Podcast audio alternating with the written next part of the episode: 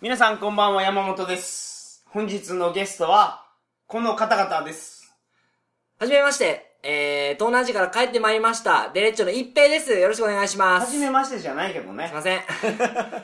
デレッチョの星です。。よろしくお願いします。よろしくお願いします大阪で打ち上げやってたんですよ、今日は。はい。で、お帰りということで。はい。一平が、俺に、勝つと。あー、ね、直前の対決。うそうですね。相撲対決やりましたけど。ははいいははいい。山本さん案外、こう、ちっちゃいんで、思ってたよりも、はいもう勝てると思ってたんですよね。相撲で。はい。で、さっき道端ね、コンクリートの上で、はいはい勝負したんですけども、はい結果は僕の腕に、あの、擦り傷ができるっていう。血が流れてたね。 擦り傷まみれになるっていう。東南アジア以来の血を久々ですね、あの、タイで強盗にボコボコに殴られた時以来の、いや、血を。綺麗に、あの、投げれましたからね。柔道でも一本ぐらいのやつが入りましたよね。いや、顎引いとってよかったですね。危ないからね。あ頭打ったら今だから収録できてなかったっす言てたでしょはい。ちゃんと顎引けって言われて顎引いといてねって言って、こけた時危ないからって言って、頭打つきますから。まあそうですね。偉いね、こんだけ酔っ払った後でよく顎引けたね。そうなんですよ。今日もう9時間飲んでるんですよ、我々。9時間飲んだ後の 収録なんですいけど、ろいろありましたね。本日は、はい。デレッチョで、はいはい。一平君が東南アジアを回って帰ってきましたけどそうですね。今から動画で、あのどんどん出していくんですよ。はい。その、まあ、触りの話、なるほどう。ん。宣伝の話をしたいなと思いますんで、じゃあ YouTube に乗っけられる話ということで。どっちがいいですどかっち行きましょう。結構両極端なんですよね。めちゃくちゃ載せられない話とめちゃくちゃ載せられる今日 は話じゃあが。乗っけられる話にし乗てっあ、じゃあ、乗っけられる話です爽やかなはい、パートでいきましょう。よろしくお願いします。おト願リいカし放ま送始まります。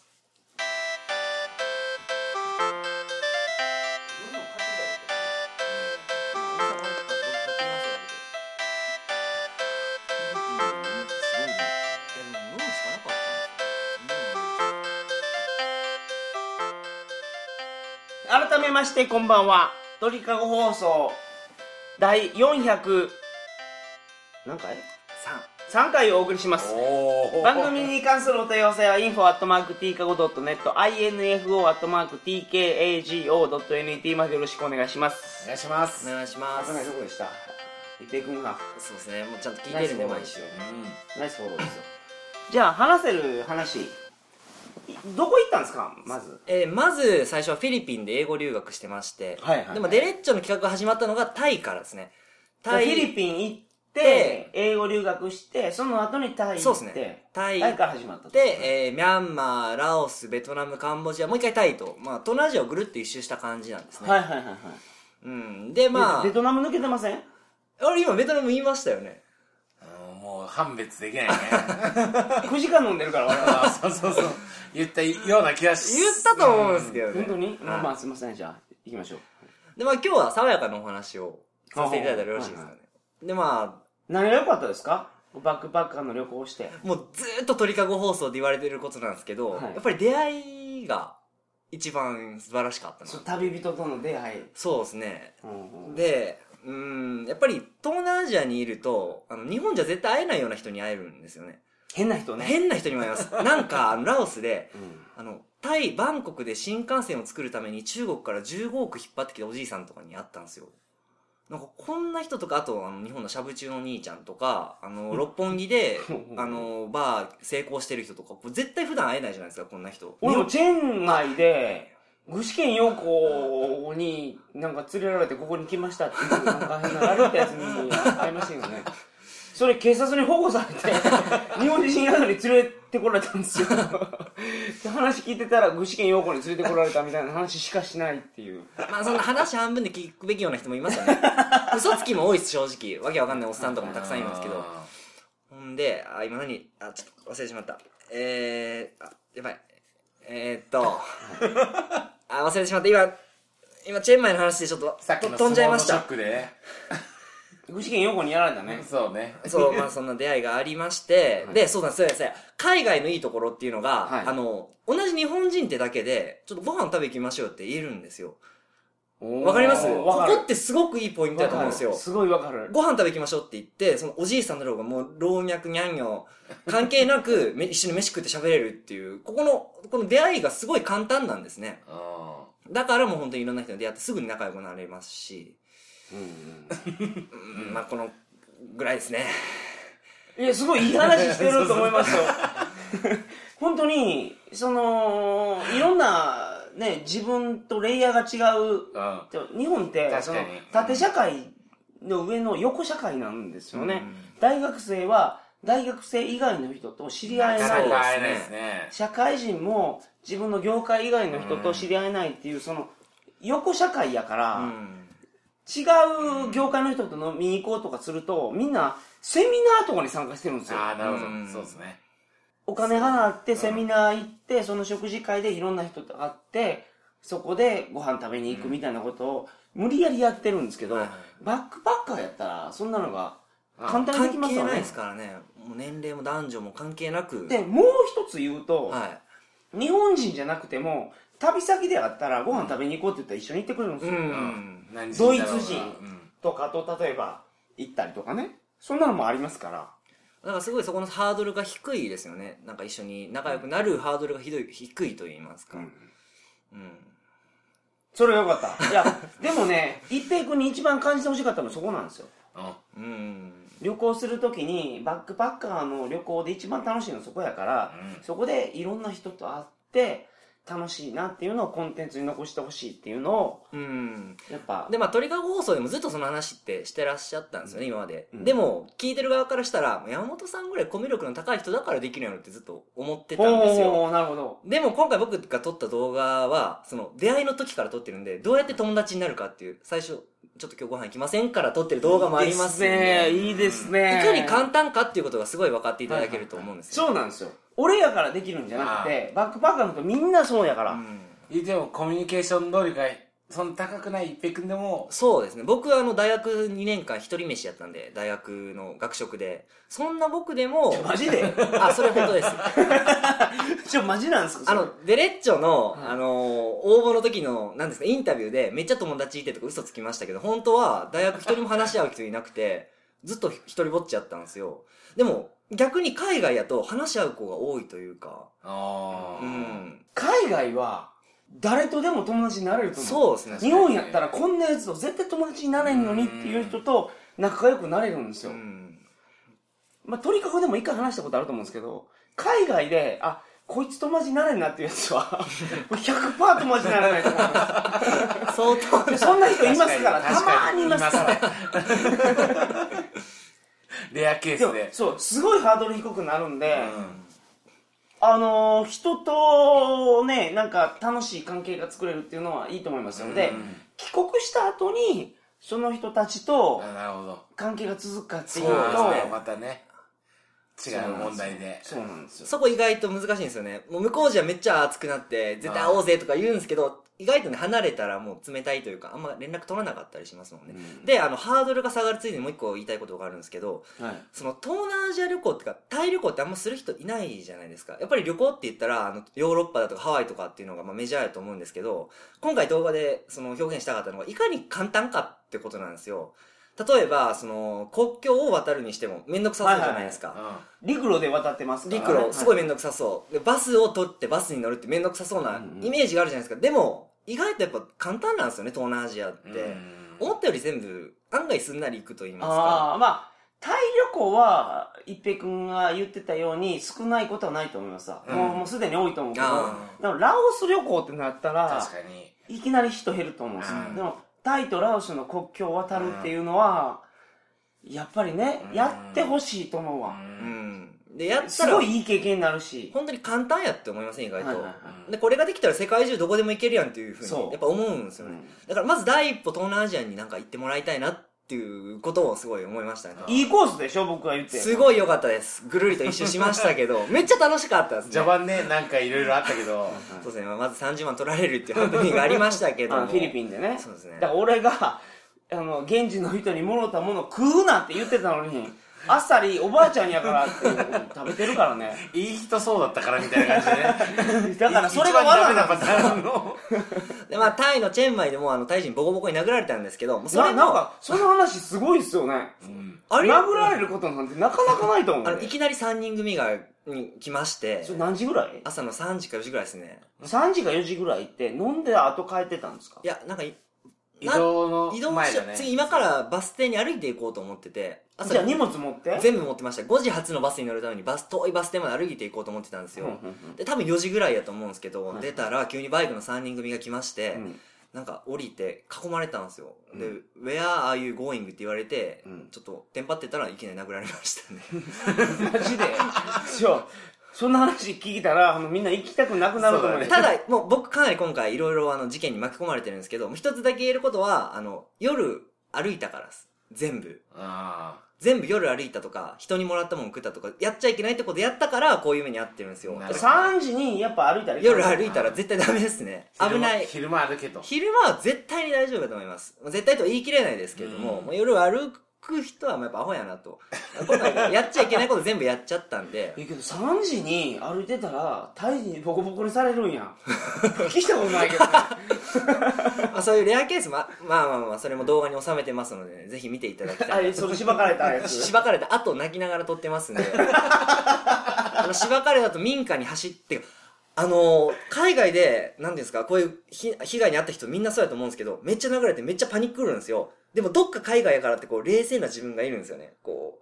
ど,、はいはいはいどっかこう海外やから起きたんやとそうなんです、はいなここで思いっきりは、あのー混乱したらもう絶対俺は死ぬわっていう思いがあるから、どっか冷静なんですよ、はいでそのままこう民家に駆け込んで朝4時ぐらいに、うんでおっちゃんに助けてくれって言ったらもうこっち血まみれの鼻血出まくって顔血だらけやったんですけどそんなにしばかれたあのの本当に血止まらなかったんですよずっとえそれ何でしばかれたんですか顔面をあのグーパンチですね鼻の下やったんでこう気絶させようとしてたんと思うんですけど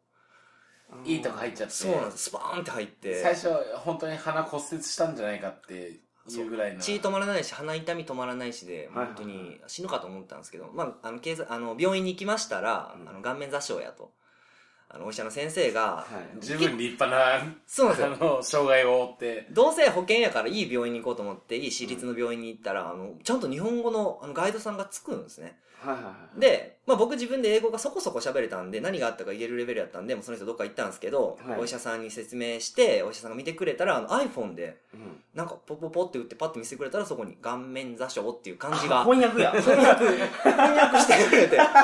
おすごいなって思っておいい経験できたなっていうのがありましたねでもそこであの薬をもらったんですよ痛み止めとあと菌を抑える抗生物質もらったんですけど、はいやっぱタイの薬めっちゃ強くてあの性病も治 った性病も治りましたし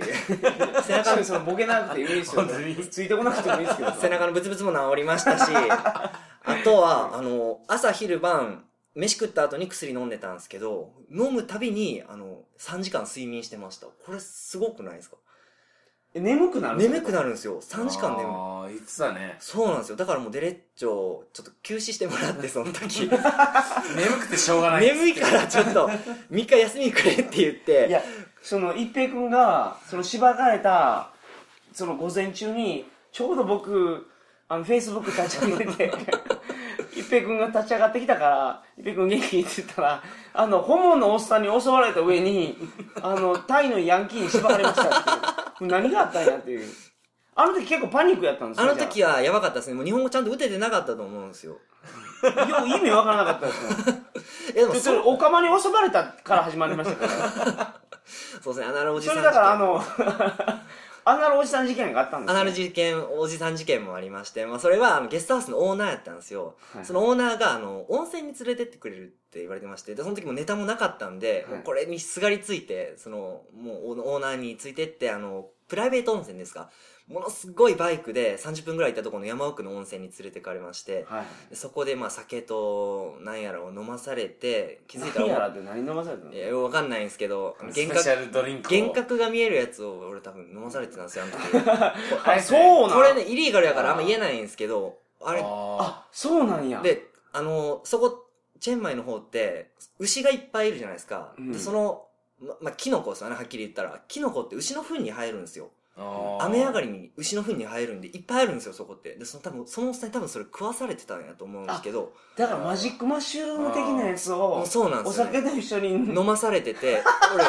俺温泉入りながらめっちゃ幻覚というかもうあれゆで視すね。し界歪んでたんですよマジでこれ多分ゆ山本さんにもちょっとイリーガルやから言えなくてそんなことしてたって思われるのが嫌 やって7月の、あの、鳥かごのイベント、大阪のイベントで動画流して、はいはいはいあの、その温泉で、そうなんですよ Only You and Me っていうはい現場で、そういうことが起こった。そうなんですよあのアナロルおじさんと飲んで吸わされ吸わされたというか食わされたっていうんですか吸わされた何吸わされ吸たわされたって何なんですかねこのキノコ的なやつをキノコみたいななんかタバコみたいなおおじさんのキノコ的なやつを吸わされたのおじさんのキノコは吸いましたえ吸ったの吸ってない っすよ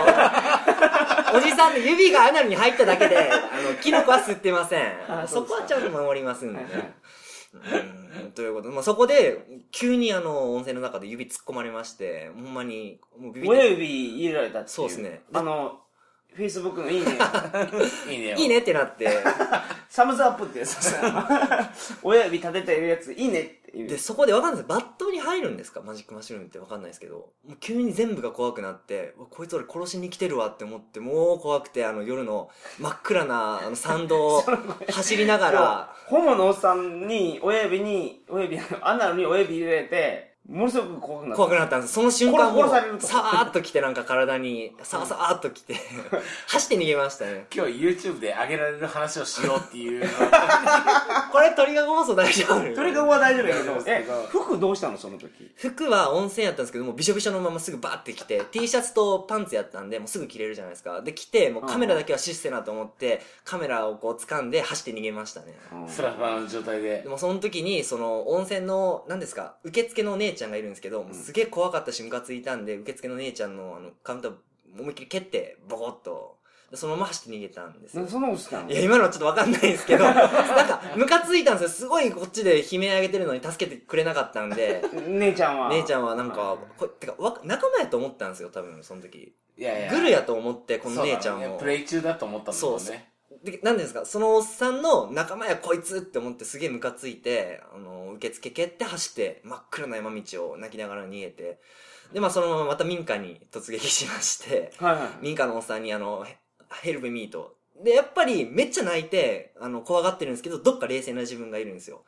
はいその、やっぱ向こうも怖いわけじゃないですか。外国人が急に3時に家に来るっていうのは。そりゃそだうだからねどうやったら信用してもらって助けてくれるかって考えると、やっぱり泣いて助けをこうしかないんで、もうすっごい悲しい顔しながら泣いて、泣いたんやヘルプミーって言いながら、サムワンレイプミーみたいなこと言いながら、 うんそしたらそのさんがまあバイクでなんとかゲストハウスまで連れて帰ってくれたんですけど、まあ、こんなこともありながらっていうねなかなか波乱万丈の旅でしたね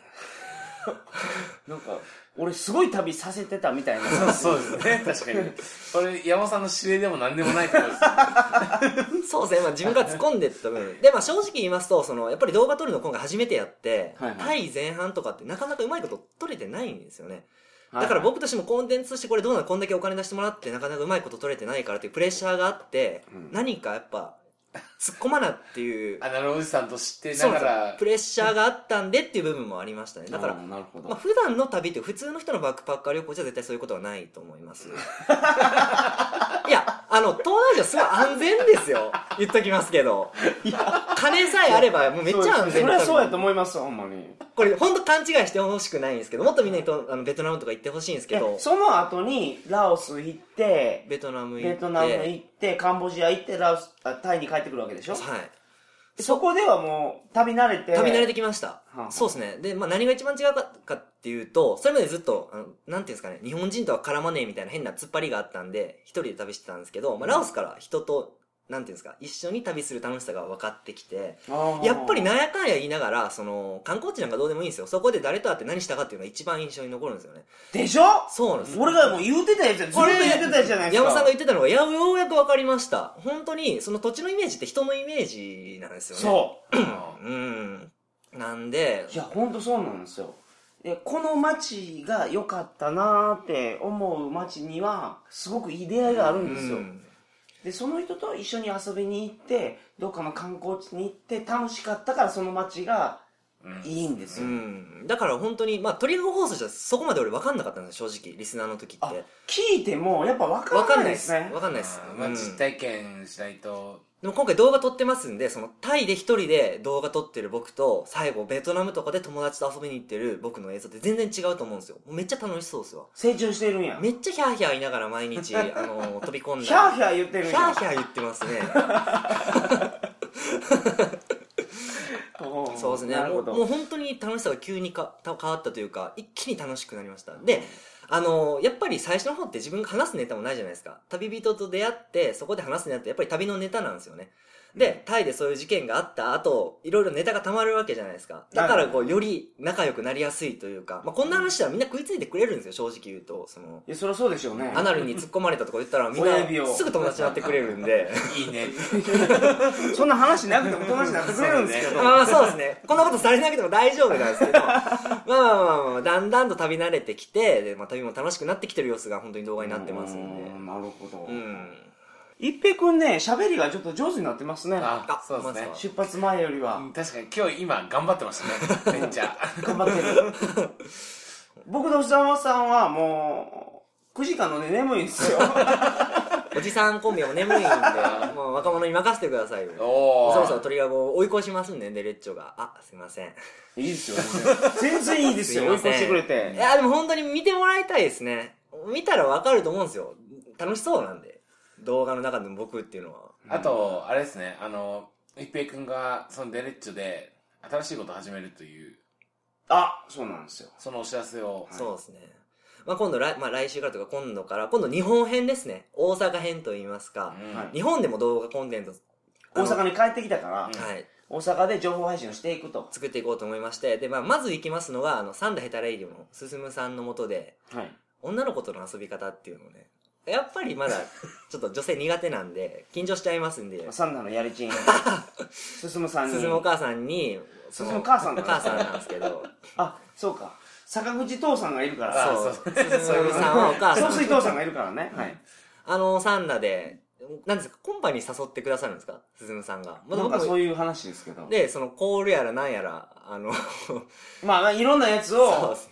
あの動画にするとはい。で、まあ、もう一つは、あの、大阪で、ブッチョさんとか、モコモコパレードの方に、いろいろ指部令長をおじ、さんに部長おじさんに指令をもらい まして、親戚のおじちゃんみたい な大阪でも動画を撮ろうと。はいで、まあ、まずは、あの、秋川広い大阪で、はあはあなんか言ってたねそうですのね。あれ、秋川広いお金もらえるんですか何なんですかみたいなねなんかそういうお仕事があるらしくて、なんかリアカーも借りれるらしいんで、リアカー引いて空き缶拾うっていうコンテンツをホームレスのおっさんがやってることやそうですね。まあいろいろやってみないで分かんないことってあると思うんで、はいはいはいはいまあそこにも挑戦してみようかな。まあいろいろ挑戦していく動画を作っていこう かなと思ってますなな。るるほほどどいいですね なんでまあいろいろ振っていただければ、あの、移動できる範囲でしたら行ってやってみますそうで。ですねあのこれ聞いてる方で指令を出したいっていう方 はぜひあのお願いしますオオフファーァーオファーがオファー届くください心霊スポットは嫌です、僕。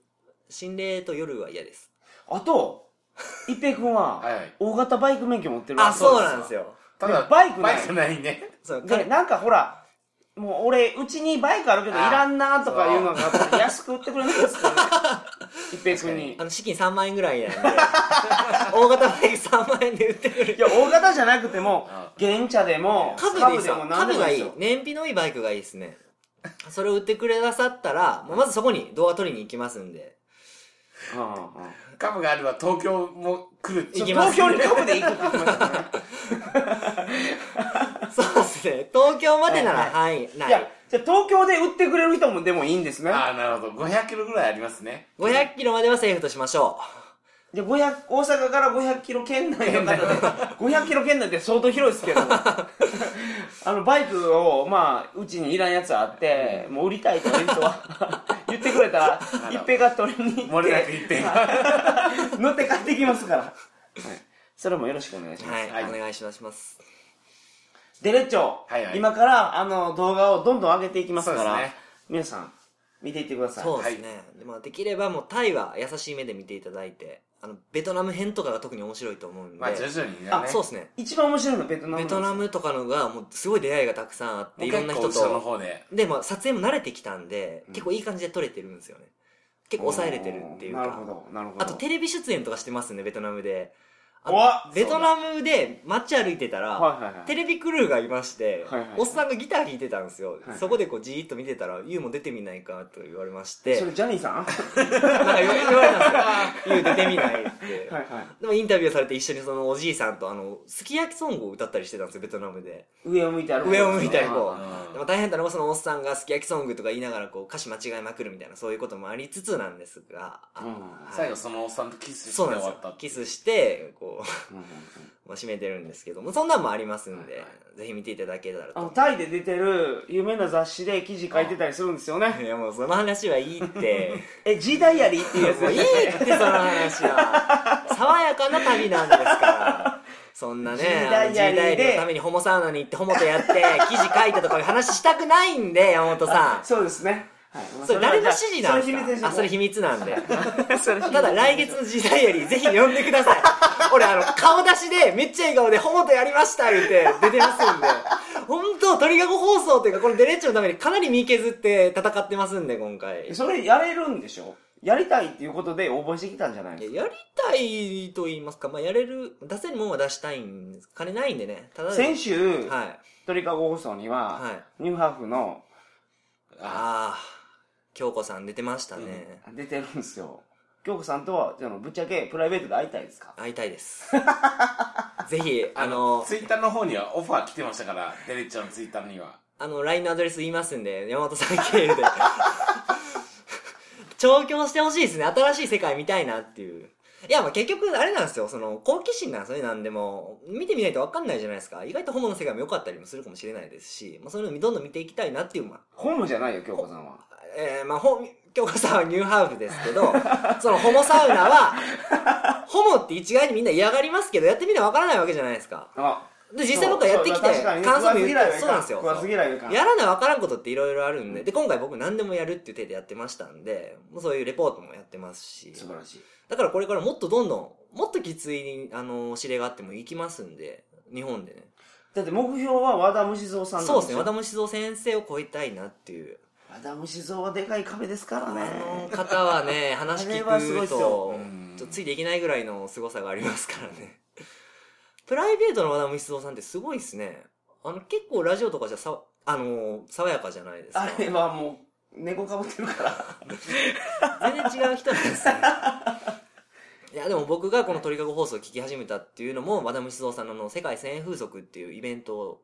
をユーストリームで見てからなんでだからよく考えたらその言ったら山本さんっていうしあれ限定公開の何日かだけそユうそうーストでやってたんですよあれを見たんですよでそこで「鳥かご放送」っていうのをちらっと聞いてそっから聞き始めたんですようんうんうんでも言ったら山本さんっていう、まあ、普通のか、あのーサラリーマンの人がやってるラジオで僕今すごい人生が変わってるわけじゃないですあかーなるもうほど方ね向がすごい去年まで本当あのね九州の公務員になる予定やったん で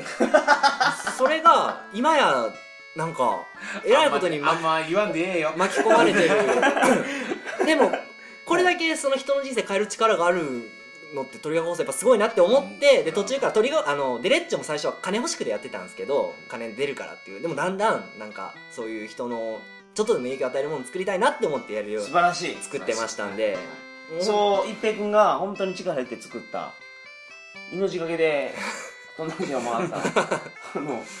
動画コンテンツが今からどんどん上がっていきますから皆さん、はぜひご覧くださいおませ願いいたします、よろしくお願いしまお願いすしますいいですかもはいそうですねもう言い切りましたね疲れましたうはいありがとうございました それでは皆さんおやすみなさいませおやすみおなやすさいみなさいませ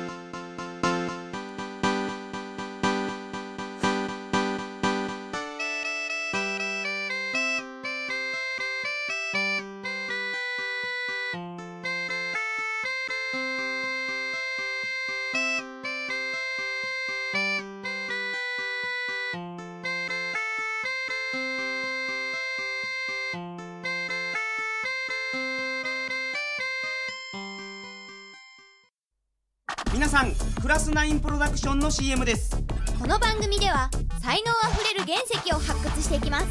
目指せメジャーデビューみんなで未来のスターの目撃者になろう毎週金曜更新クラスナインプロダクションもしかして原石はあなたかも